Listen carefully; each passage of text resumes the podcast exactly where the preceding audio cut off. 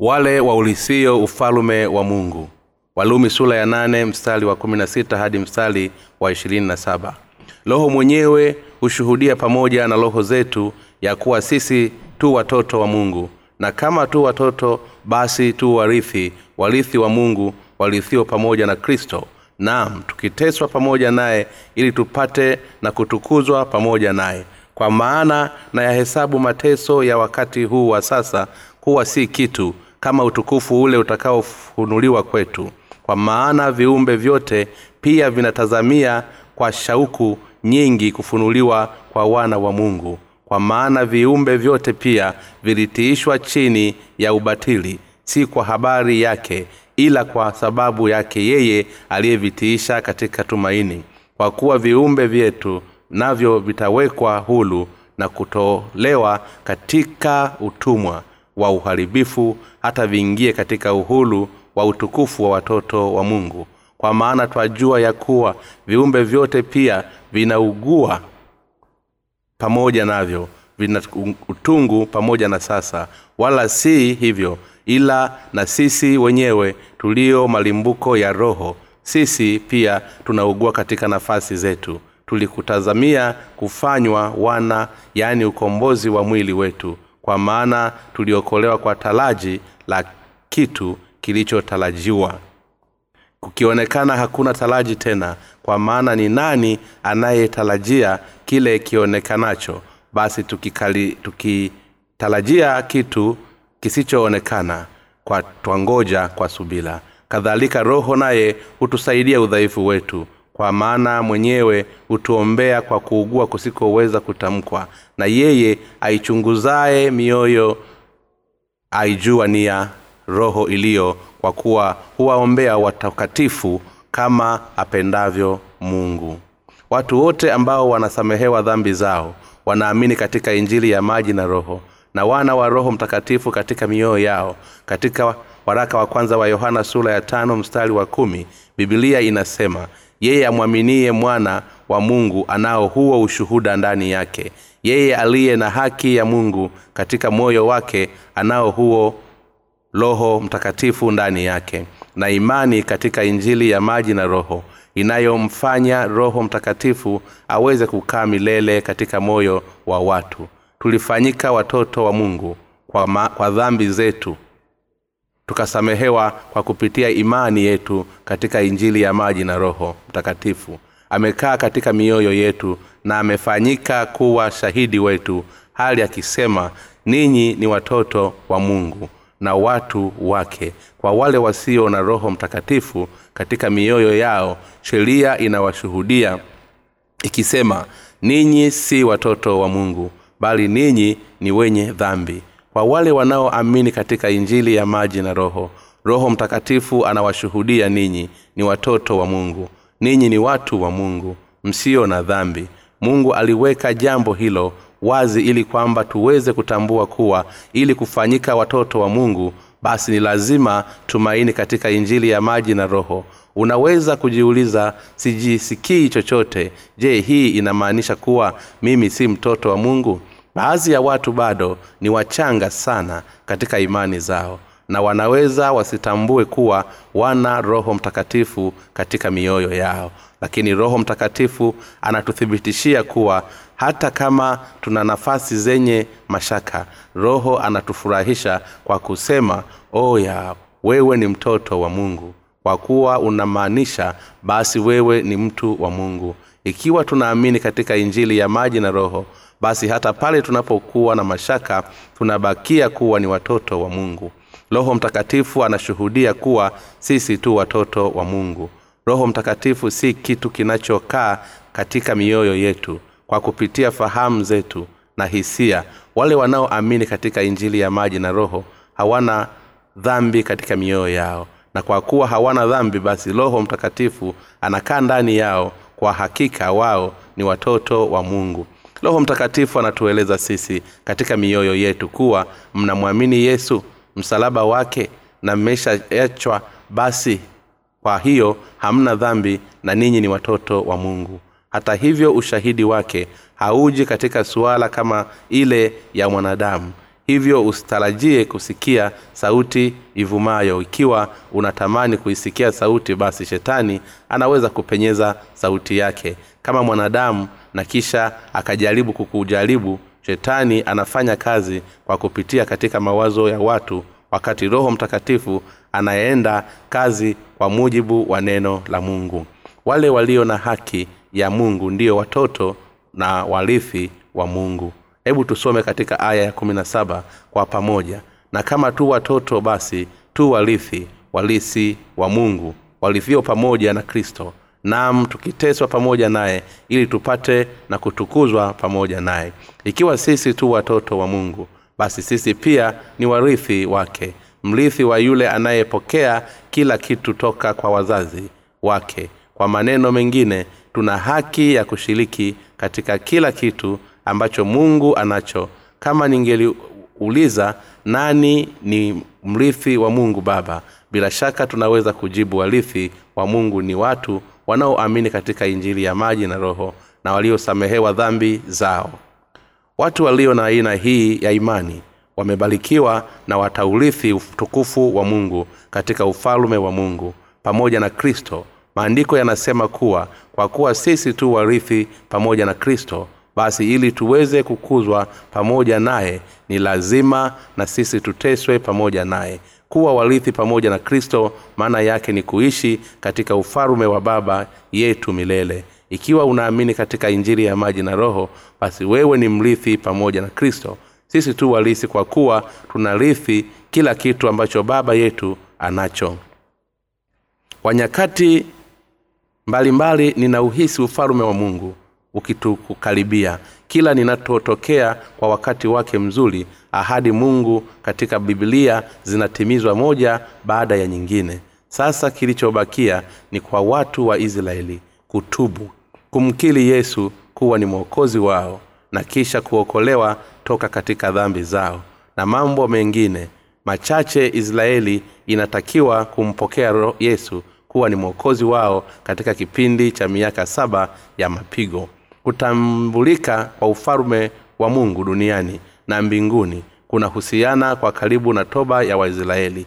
Ninaamini kuwa siku ya mwisho itakuja karibu. Ninaamini kuwa siku hii karibu. Wakati wale wanaoamini katika injili ya maji na roho watakapoishi pamoja na mungu milele. Ulimwengu mzima ulisubiri kuja kwa mwaka elfu mbili na ikadhaniwa kuwa huenda akawa ndiyo siku ile ya mwisho lakini mwaka elfu mbili umepita ile hofu kuhusiana na mwisho wa milenia imeshapita na sasa tupo nusu ya mwaka elfu mbili na mbili na katika kipindi ambacho watu wengi walifikiri kuwa mabadiliko mengi duniani yangelitokea katika mwaka wa elfu mbili hata hivyo ufalume wa kristo ambao umekuwa ukisubiliwa kwa muda mrefu sasa umekaribia na unaendelea kukaribia kwa kila mmoja wetu.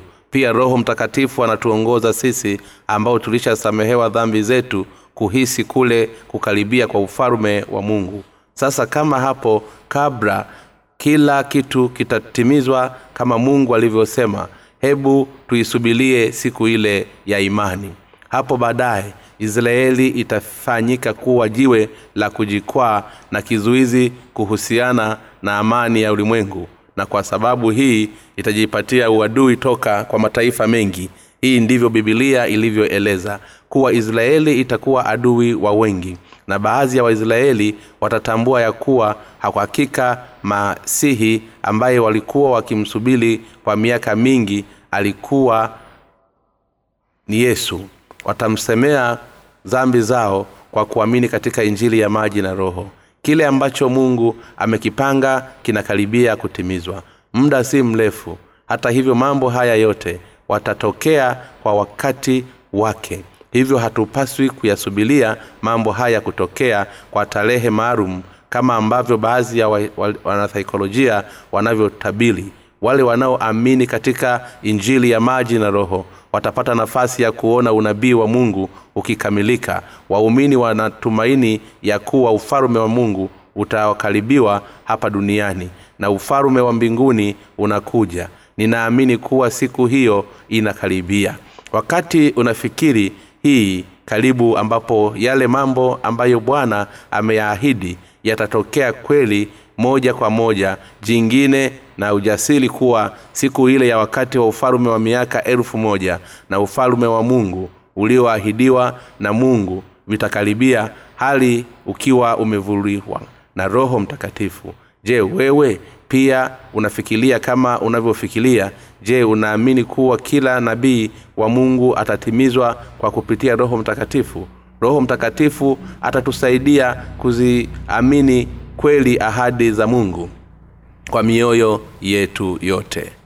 Kwa kupitia roho mtakatifu tuna hakika katika mioyo yetu kwa ahadi ya mungu kuhusiana na siku za mwisho. Zinakuja hivi karibuni. Tunaamini kuwa kupitia roho mtakatifu kuwa kile kinachopita katika fikra zetu na matumaini yetu kitakuwa kweli pamoja na unabii wa mungu na hii ndiyo imani ya kweli.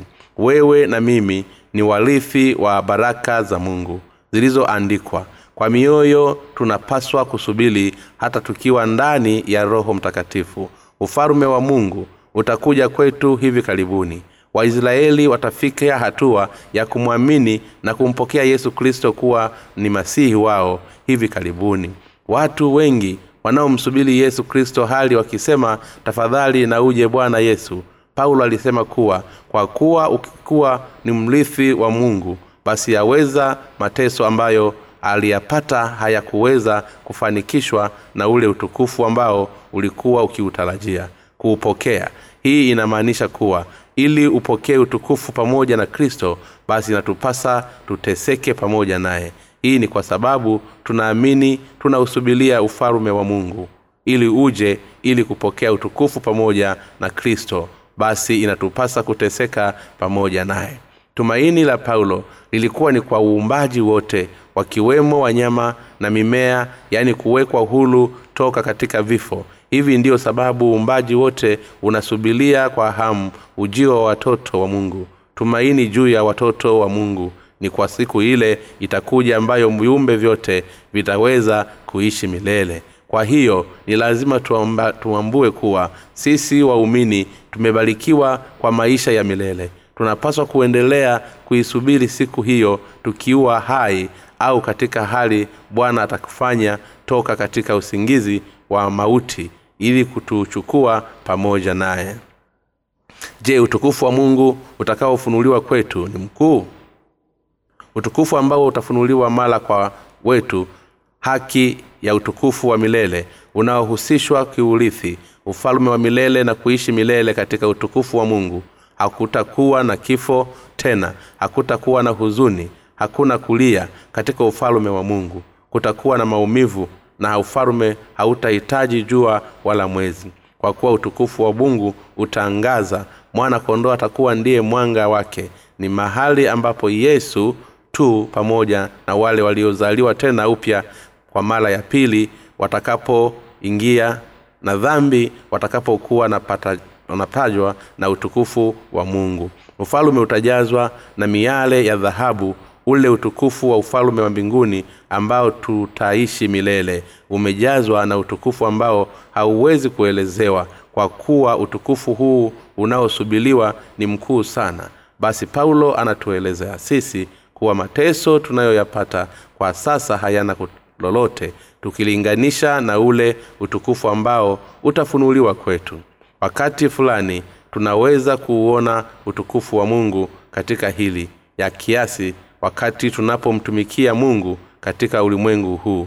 Tunapoyaangalia maua yenye rangi mbalimbali nyakati nde, nde, ndefu uoto wa asili unaonekana katika majira ya kuchipua ubora wa misitu upepo safi nyota ambayo zinang'aa kwa utukufu katika giza basi tunapoangalia yale mungu anayokuwa nayo bora tunapoyakaangalia maajabu haya mungu anatujalia hivi karibuni.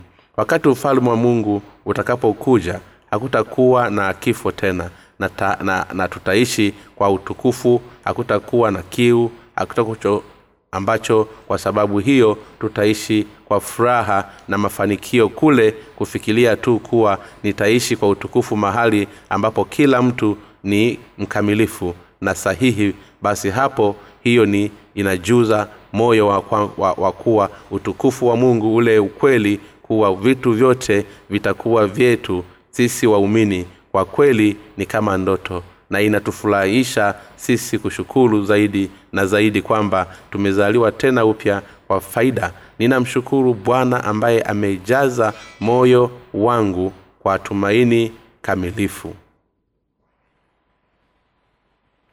Sasa tunaweza kuwa na tumaini la mbinguni katika fikira zetu lakini tunafahamu kuwa hapo baadaye ahadi zote za mungu zitakuwa za kweli. Basi kwa jinsi hiyo na tumaini yetu yatakuwa mapana zaidi na ile hali ya kufikiria kukaribia kwa utukufu wa mungu inakuwa na nguvu zaidi kadiri siku zinavyozidi kwenda.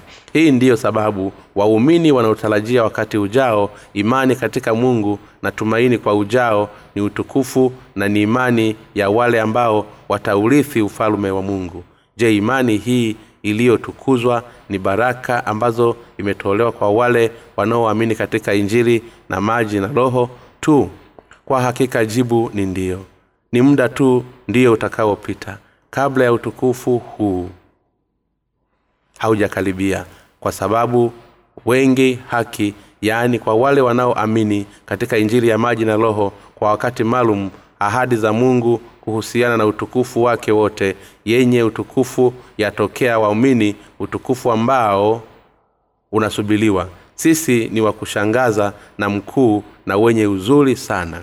Wewe na mimi ambao tuna amani inayofanana katika mji ya maji na roho. Ni watu ambao tutaingia katika ufalume wa mungu na utukufu ulimwengu unaochanganya na wenye maovu unaweza kuifanya mioyo yetu kuwa mieusi katika baadhi ya nyakati. Na tunaweza kukatishwa tamaa lakini wale ambao wamezaliwa tena upya mara wanaweza kuyashinda magumu.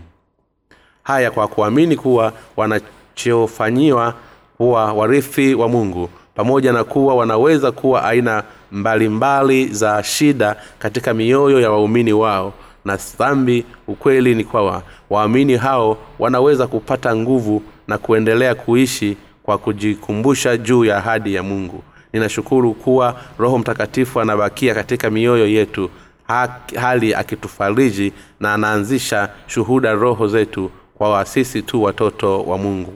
Wale ambao wamekombolewa hivi karibuni toka katika dhambi zao pia wanapaswa kuutazamia utukufu wa mbinguni na kuishi katika tumaini si sote kulifanyika kuwa watu wa mungu kwa usawa. Ili umeishi maisha ya imani katika kanisa kwa muda mrefu basi unaweza kumwona roho mtakatifu ndani yako akikufurahia kutokana na utajiri wako katika urithi wako wenye utukufu hata hivyo mioyo ya wenye hekima inaugua katika dunia hii. Hebu tusome aya ya ishirina tatu kwa pamoja.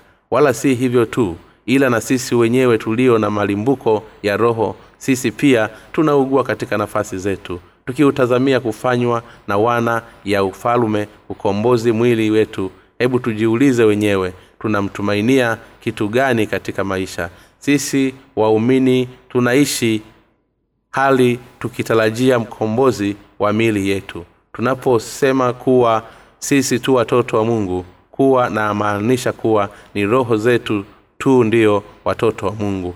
Miili yetu bado haijapokea utukufu. Kwa hiyo waumini wote wanatarajia kuwa na miili yao pia inabadilika. Wakati miili ya waumini inapokuwa utukufu wa mungu basi wataweza kupitia katika ya moto bila kuungua na tutaweza kupewa katika kizuizi chochote au ukuta miili yetu.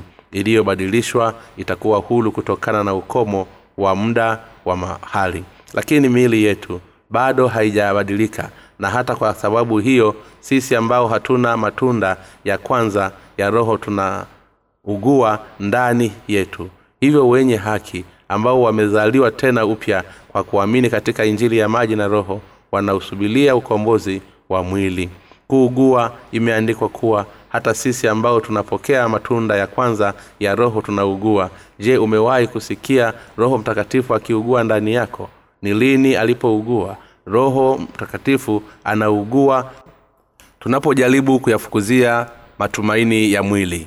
Tunapouangalia ulimwengu na kuyapenda yale yanayoona basi roho mtakatifu aliye ndani yetu anaugua miili yetu haijabadilika na kwa hiyo inafurahia inapojaribu kuyafuata mambo ya kidunia. Lakini kwa kuwa nafsi zetu zimekwisha badilishwa basi roho mtakatifu aliye ndani yetu anaugua. Hivyo ni lazima tuiguze mioyo yetu inapojaribu kufuata starehe za dunia na kisha tunapokea mwongozo wa roho mtakatifu.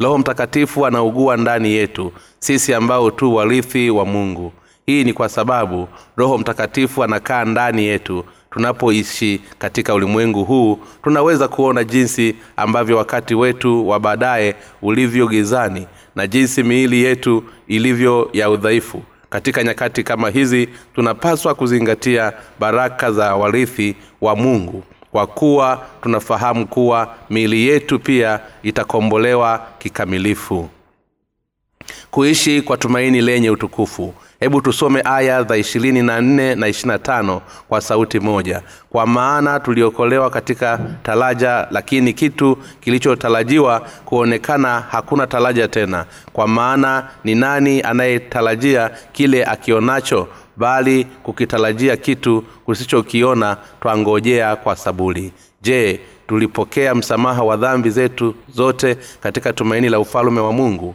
hebu tujiulize swali hili. Tuseme kuwa ulipokea msamaha wa dhambi zetu kwa kuamini katika injili ya maji na roho mungu anasema bali tukilitarajia kitu kisichoonekana twakingojea kwa saburi. Ili kwamba mbingu na kuweka hulu toka katika dhambi zetu ni lazima tuokolewe kwa kuamini katika neno la maji na roho mtakatifu baada ya kuwa tumeokolewa toka katika dhambi zetu zote ikiwa tutaligeuza jicho letu na kuutazama ulimwengu halafu tukatarajia kile kinachoweza kuonekana basi ili itamaanisha kuwa hatutaufahamu utukufu wa mungu na kwamba hatutausubili utukufu huo ikiwa tunatarajia kile kinachoonekana. Basi kitu hicho hakiwezi kuwa tarajio. Ndiyo maana paulo aliuliza kwa nini mtu asubilie kile anachokiona sisi ambao sasa tumefanyika kuwa wenye haki hatupasi kutarajia yale au kile kilichopo hapa duniani bali kwa mujibu wa adui zake tunapaswa kuitarajia mbingu mpya na nchi mpya ambapo wenye haki wa mungu wataishi. Walaka wa pili wa petro sura ya tatu mstari wa kumi na tatu. Aina hii ya imani ndiyo ile ambayo yesu haki inayowatarajia wenye haki wanaishi hali wakitarajia nchi na mbingu mpya. Kile kinachoweza kukiona kwa macho yetu ya kimwili si kitu ambacho ndicho tunachokitarajia. Huwezi kuona kwa macho yetu ya kibinadamu. Kwa hiyo tunausubilia ufalume wa mungu na utukufu ulioahidiwa na mungu kwa macho yetu ya kiroho. Hii ndiyo sababu wale ambao ni wenye haki kwa kweli wanayaweka matarajio yao katika ufalume wa mbinguni. Na tarajio ni, ki, ni kuamini kuwa kile ambacho mungu ametuelezea katika kwa kweli. Mungu alisema basi sasa inadumu imani tumaini upendo. Haya matatu na katika hayo lililokuu ni upendo. Wakorintho wa kwanza sura ya kumi na tatu mstari wa kumi na tatu. Tumepokea ondoleo la dhambi zetu kwa kupitia imani yetu na tumaini kwa ufalume wa mbinguni. Ufalume wa mbinguni utakuwa hapa duniani na utakapo mbinguni. Tunatarajia kuwa tutaishi milele katika ufalume wake. Hii ndiyo sababu tunaamini katika ahadi ya neno la mungu na tunavumilia mateso ya sasa. Hapa imeandikwa kuwa bali tukilitarajia kitu tusichokiona twakingojea kwa saburi kitu ambacho tunakitarajia kwa saburi si kitu ambacho tunaweza kukiona kwa macho yetu. Tunasubiria ahadi za mungu ambazo hatuwezi kuziona kimwili. Ahadi za mungu zitatimia kwetu sisi waamini kwa sababu tuliambiwa kuwa utukufu wa mungu utafunuliwa hivi karibuni. Nasi twaiamini ahadi hii ya mungu kwa kuwa tunaamini kuwa bwana wetu anakuja tena katika dunia hii basi sisi tunaweza kuyavumilia mateso yetu makubwa. Bila shaka ufalume wa mungu unakuja hapa duniani. Ufalume wa mungu utakuja wakati injili itakapokuwa ikienezwa katika mataifa yote. Wenye haki wanaisubiri siku hiyo kwa uvumilivu. Bwana wetu atakuja hali tukiwa bado tunasubilia. Huu ndiyo ukweli kwangu mimi na kwako wewe ambao tunaishi katika wakati huu kuna matendo kadhaa mwetu wa kike kutoka ukraine ambaye anatafasili vitabu kwenda katika lugha ya kiukilenia hivi karibuni aliona majengo ya kituo cha biashara ulimwenguni yakianguka kutokana na mashambulio ya kigaidi na akasema kuwa alijisikia kuchanganyikiwa na kupata hofu. Aliuliza ikiwa hali hii inatangaza kipindi cha falasi wa kijivu katika ufunuo na akauliza kama kuna kitabu chochote kuhusiana na sehemu hii ya maandiko. Hatuwezi kusema kwa hakika kuwa tukio hili ni ufunguo wa sehemu ya kipindi cha falasi wa kijivu lakini pia hatuwezi kukana kuwa inaweza kuwa na mahusiano na kipindi hicho.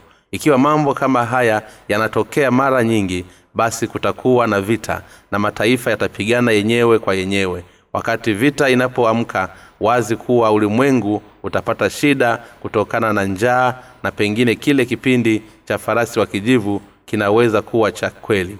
Hivyo wakati mnapoyaona matukio haya yanaongezeka juu ya kwa maangamizo ya ulimwengu basi hapo ndipo ninapopaita mimi yangu nguvu ya kwamba tunapaswa kuieneza injili hadi mwisho wa dunia. Ni kweli kuwa tunapoteza matumaini kwa ulimwengu huu na kwamba mioyo yetu inaugua wakati majanga yanapotupita. Hata hivyo kadiri tunavyoishi tunapaswa kuendelea kuusubiri ufalume wa mungu ambao hatuwezi kuuona kwa macho yetu ya kimwili bali kwa macho ya kiroho.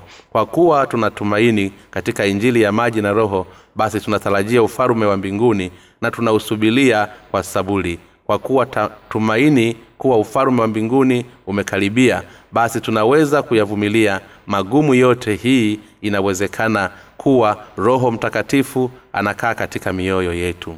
Je unaugua? Vumilia na uwe na subila si wewe peke yako unayeteseka bali sisi sote pia. Tunatumaini kuwa baada ya hali hii kupita mambo yote yatageuka kuwa mazuri. Je tunafahamu kuwa huwezi kuwa na tumaini kiroho ikiwa hupati magumu kimwili. Wakati mwili unapokuwa na raha sana basi mara nyingi hamtafuti mungu na kuomba baraka zake. Na mara nyingi tunapokuwa na raha ndipo tunapoachana na mungu. Sisi ambao tumezaliwa tena upya na lazima tuwe na tumaini kwa utukufu unaokuja na kisha tuyavumilie magumu yaliyopo.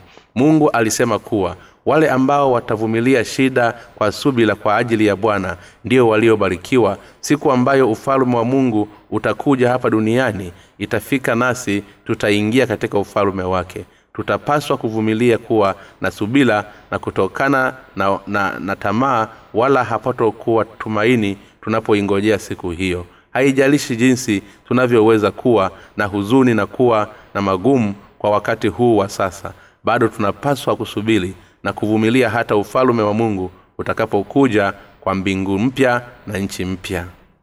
Roho mtakatifu anawasaidia wale walio na haki ya mungu. Hebu tusome aya ya ishirini na sita. Kadhalika roho naye hutusaidia udhaifu wetu kwa maana hatujui kuomba jinsi itupasavyo lakini roho mwenyewe hutuombea kwa uchungu usioweza kutamkwa. Je roho mtakatifu anaomba kwa ajili yetu? Ndiyo anafanya hivyo roho mtakatifu anafahamu madhaifu yetu na anatuombea. Nilizigumbuza kidogo kuhusu kuugua kwa roho mtakatifu. Roho mtakatifu anaugua wakati anapoelekea katika uelekeo ambao mungu baba yetu hapendi tuelekee huko. Wakati tunapoangalia mazingira ya kidunia halafu tukagundua pamoja naye tunapokelea katika uelekeo ambao mungu baba yetu hapendi tuelekee huko au wakati tunapoyadhalau mapenzi ya mungu na kuishi kinyume na mapenzi ya mungu wakati huo mtaka, roho mtakatifu anapofanya kazi ndani ya mwamini aliyezaliwa upya tena anaugua kwa namna isiyoweza kutamkwa. Hasa wakati ule tunapopoteza nguvu na kuwa wadhaifu wa, wa, wa katika mioyo yetu ni wakati huo ndipo roho mtakatifu anapotufanya sisi kuomba. Wakati fulani roho mtakatifu anafanya maombi kwa ajili yetu na au anatuweka wazi kuwa tunahitaji kuomba. Roho mtakatifu anaugua katika mioyo yetu na anatufanya sisi kuomba mbele za baba yetu kwa mujibu wa mapenzi yake. Bwana mungu amezitoshea mbali dhambi zetu kwa kupitia ubatizo wake na damu yake msalabani na kuwa kupitia haya tumefanyika kuwa watoto wake. Tumaini kuwa kuja kwako mara ya pili hapa duniani kutakuja hivi karibuni. Tunaomba kwamba mapenzi yako yatendeke. Basi huwa tunaomba kama hivi. Tunaomba kwa ajili ya imani ya kiroho. Mungu sisi maskini na wenye mapungufu mbele za macho yako hivyo tunakuomba utupe imani inayohitajika ili mapenzi yako yaweze kutendeka basi mungu anatusaidia kwa sababu ana ufahamu udhaifu wetu. Roho mtakatifu hatuwachi peke yetu bali anatufanyia tuombe kwa mujibu wa mapenzi ya mungu.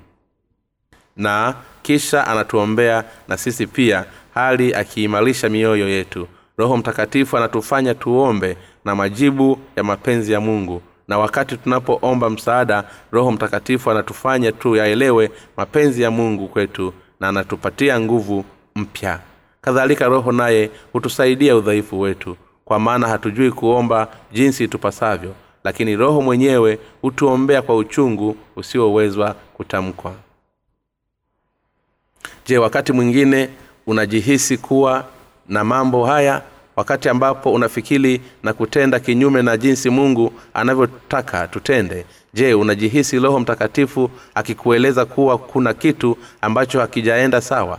Roho mtakatifu anasema he umekosea halafu mioyo yetu inaanza kuugua. Je unafahamu kuwa huyu ni roho mtakatifu? Ndiye anayeugua. Pengine umewahi kupitiza uzoefu kama huo wakati roho ya mtu mwenye haki anapokuwa katika furaha na kwa sabuli roho mtakatifu anafurahi ndani yake. Basi ikiwa umewahi kupitia uzoefu huo wa furaha hapo juu na utaona wazi wakati moyo wako unapougua basi na roho mtakatifu ndiye anayeugua.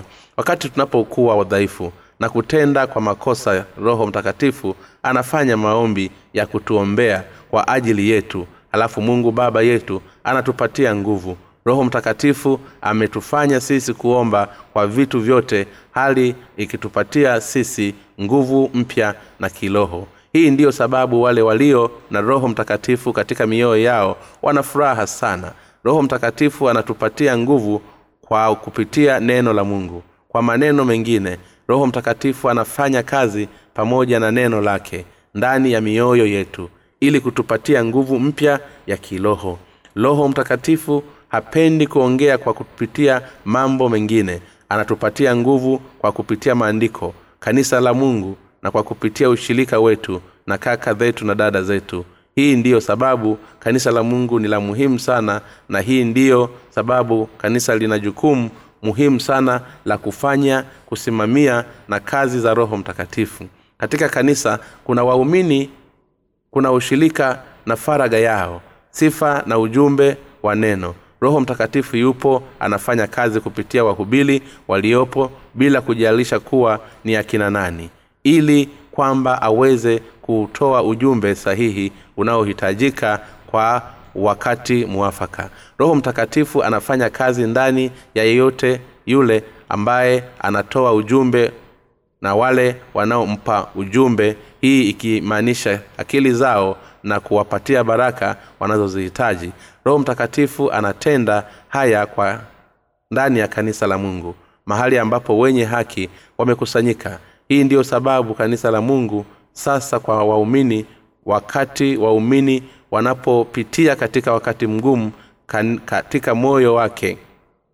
Halafu ikiwa wanamwamini huyo hawashiriki wengi maumivu aliyo nayo basi watumishi wa mungu wanaweza wakaelewa hili hivyo kwa kupitia roho mtakatifu ikiwa wanaamini wapo katika kusanyiko la kanisa la mungu. Roho mtakatifu anaweza kukugusa na kuifariji mioyo ya roho mtakatifu atawasaidia kuyashika maandiko na kisha atawapatia nguvu ya kupona. Tunapoyaona mashaka yetu na imani kabisa tunaamini katika injili ya maji na roho. Tunapokea msamaha wa dhambi zetu tunafanyika watoto wa mungu na kama ashuhudiavyo tunapokea roho mtakatifu kama karama kisha mungu anaongea kwa watumishi wake kwa kupitia kanisa na anawafanya watumishi wake kuihubili injili ujumbe wake. Mungu anayatibu majeraha yetu kwa maandiko anawapatia nguvu wale walio dhaifu anawabariki wale ambao ni maskini wa roho na anawapatia uwezo wa kuiendeza kazi yake mungu anayetekeleza mapenzi yake kwa kupitia sisi kwa hiyo waumini hawawezi kamwe kujitoa katika kanisa. Waumini hawawezi kujitoa toka katika mazungumzo na mahusiano na wenye haki wengine. Pia hawawezi kujitoa toka katika hukumu kwa kupitia maandiko ya mungu. Ukweli kama unapatikana tu ndani ya kanisa la mungu. Kwa hiyo naamini umoja ni imani ya uongo je unaamini kuwa roho mtakatifu anakaa katika moyo wako? Kama inavyoeleza katika maandiko na kama kanisa linavyoelezea katika ujumbe wake tunapoungana na kanisa la mungu roho mtakatifu anatusaidia na kutufurahia macho yetu kuelekea ukweli hali ikitupa baraka hiyo. Ungana na kanisa ukiwa na imani kama hiyo basi hapo roho mtakatifu atafurahi. Tumeendelea kuishi hadi sasa hii kwa msaada wa roho mtakatifu. Pia tunaishi kwa kutengenea msaada wake hapo baadaye. Hii ndiyo sababu roho mtakatifu ni wa muhimu sana kwetu ambao tumepokea msamaha wa dhambi zetu zote. Tunapaswa kufahamu na kuamini kuwa roho mtakatifu yupo na anaishi. Tunapaswa kufurahia kuwa na utakiwa kuishi kwa roho mtakatifu na kupokea mwongozo wake katika mioyo yetu wale walio na roho mtakatifu katika mioyo yao wanafanya kazi mapema senzi ya mungu. Roho mtakatifu ikiwa wewe ni mtu mwenye haki basi roho mtakatifu anakaa ndani yako na kwa huyo na ni lazima ufuate sheria na maisha kadili roho mtakatifu atakavyokuongoza. Hebu tusome aya ya ishirina saba kwa pamoja. Na yeye aichunguzaye mioyo ajua nia roho iliyokuwa kumwambia watakatifu kama apendavyo. Mungu baba yetu anaifahamu nia ya roho anayekaa ndani yetu. Roho mtakatifu anafahamu kila kitu katika akili zetu. Hivyo mungu baba anafahamu kila kitu alicho katika akili zetu. Kwa hiyo yeye roho mtakatifu hufanya maombi kwa ajili ya watakatifu kwa kujibu wa mapenzi ya mungu hii inamaanisha kuwa baba yetu anafahamu kile kilicho katika mawazo na akili za roho mtakatifu. Na roho mtakatifu anatuombea kwa mujibu wa mapenzi ya baba. Hivyo waumini wanapaswa furaha na kuishi kwa mujibu wa mapenzi ya mungu. Hii ndiyo sababu wale waliosamehewa dhambi zao wanaona faida ya maisha yao kiimani kwa kupitia roho mtakatifu. Akili za wenye haki zinaongozwa kwa uamsho wa roho mtakatifu. Matatizo yanayotokea kanisani wakati wale wasio na roho mtakatifu katika mioyo yao wanapokuwepo ndani ya kanisa la mungu. Wale wasioamini katika injili ya maji na roho hawana roho mtakatifu ndani yao na kwa sababu hiyo hawawezi kuwasaliana na vitu na waumini wa kweli walio na roho mtakatifu. Watu waasi wa, wa na roho mtakatifu wanaleta matatizo mengi katika kanisa la mungu. Wakati wale walio na roho mtakatifu wanapoyasikia mahubili na, mtumishi wa mungu aliyejazwa na roho mtakatifu macho mungu anaacha kuwaelezea kwa kupitia mtumishi wake. Kwa hakika yeyote yule aliyesamehewa dhambi zake ana roho mtakatifu akaye ndani yake. Sisi tuna roho mtakatifu ndani yetu na tunaishi kwa kufuata mapenzi ya mungu na kwa mwongozo wa roho mtakatifu. Roho mtakatifu anatuongoza sisi kwa njia hizi zifuatazo. Wakati mwingine kwa kupitia kanisa wakati mwingine kwa kupitia faraga na ushirika wa amani na wakati mwingine kwa kutupitia maneno ya mungu. Roho mtakatifu anatufanya sisi kutafuta mapenzi ya mungu na anaturuhusu kuzifuata njia za haki na mungu roho mtakatifu anapatikana nguvu mpya ili kupande kushinda kwa mungu hadi atakapofika katika ufalume wake.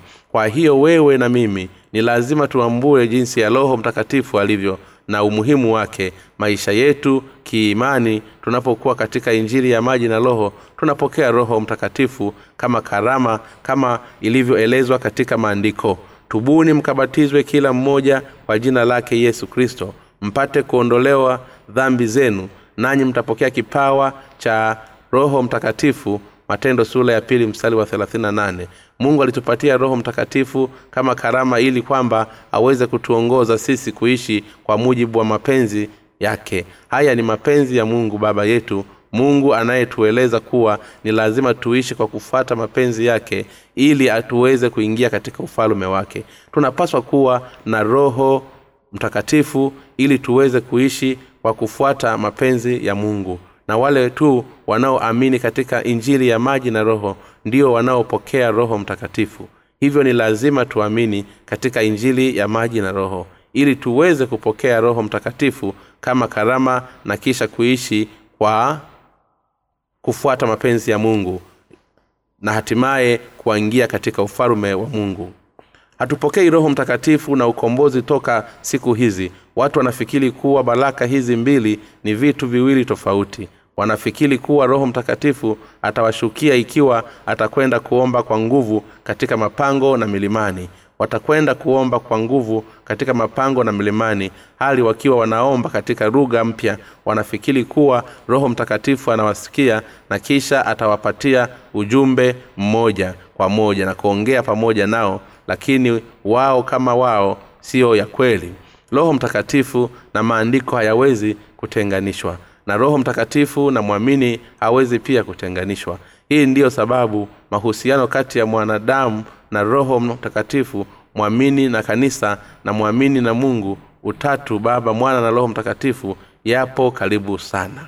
Sisi tunaoishi katika kipindi hiki cha mwisho tunaishi kwa kufuata roho mtakatifu. Sisi tunaishi kwa mujibu wa mapenzi ya baba kwa kupitia roho mtakatifu. Roho mtakatifu anayafahamu mapenzi yote ya mungu baba. Yeye anafahamu kila kilicho katika akili na roho mtakatifu. Roho mtakatifu anayaongoza mawazo na akili zetu katika mawasiliano.